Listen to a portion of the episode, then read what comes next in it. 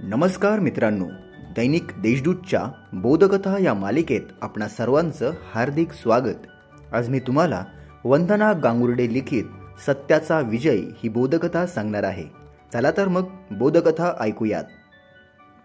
एका नगरात एकदा राजाने दवंडी दिली की आपल्या राज्यात जो कुणी खरे बोलणारा असेल त्याच्याशी राजकन्येचा विवाह लावून देण्यात येईल.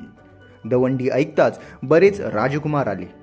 राजाने त्यांना कोड्यात टाकणारे प्रश्न विचारले. काही अनुत्तरित झाले तर काहींनी काही बाई सांगण्याचा प्रयत्न केला पण राजाला त्यांचे बोलणे खरे वाटले नाही. सर्वात शेवटी एक राजकुमार आणि एक गरीब शेतकऱ्याचा मुलगा दोघे उरले. दोघांचे बोलणे राजाला खरे वाटले पण तरीही एकदा परीक्षा घ्यावी असे राजाने ठरवलं. त्यांच्यात आता खरी चुरस होती. राजाने त्यांना सांगितले की तुमच्या आयुष्यात सर्वात महत्त्वाचं काय आहे? त्याची पूजा तुम्ही करायची आहे. आणि गुपचूप एक गुप्तहेर त्यांच्यावर नजर ठेवायला पाठवला जेणेकरून कोण किती खरे बोलतो हे कळावे.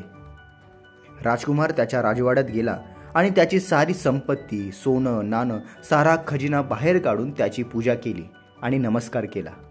इकडं गरीब शेतकऱ्याच्या मुलाने झाडाखाली दोन दगड ठेवले त्यावर त्याच्या आईवडिलांना बसवले. त्यांचे पाय धुतले ओवाळून पूजा केली आणि नमस्कार केला. दुसऱ्या दिवशी राजाने त्यांना बोलवणं पाठवलं. आणि तुम्ही कशाची पूजा केली हे अगदी खरे सांगायचे आहे असा प्रश्न केला. आता मात्र राजाने प्रथम गरीब शेतकऱ्याच्या मुलाला संधी दिली. शेतकऱ्याचा मुलगा म्हणाला महाराज मी माझ्या आई वडिलांची पूजा केली कारण तेच माझी खरी संपत्ती आहे. त्यांचे आशीर्वाद माझ्यासाठी खूप अनमोल आहेत. आज त्यांच्यामुळे माझे अस्तित्व आहे. आता याचे उत्तर ऐकून राजा खुश झाला. कारण त्याच्या गुप्तहेराने त्याला येऊन सांगितले होते की कुणी कसली पूजा केली आहे. त्यामुळे राजाला कळलं की हा खरे बोलतो आहे.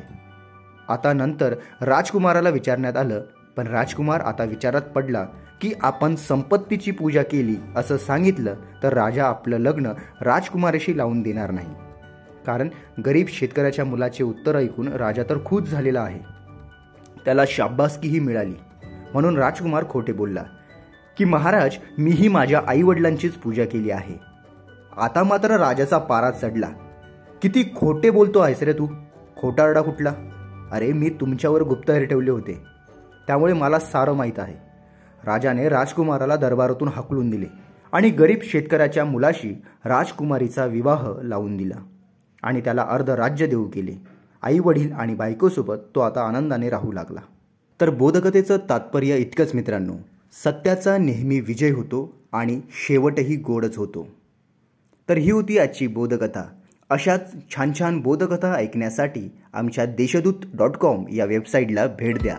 तोपर्यंत धन्यवाद.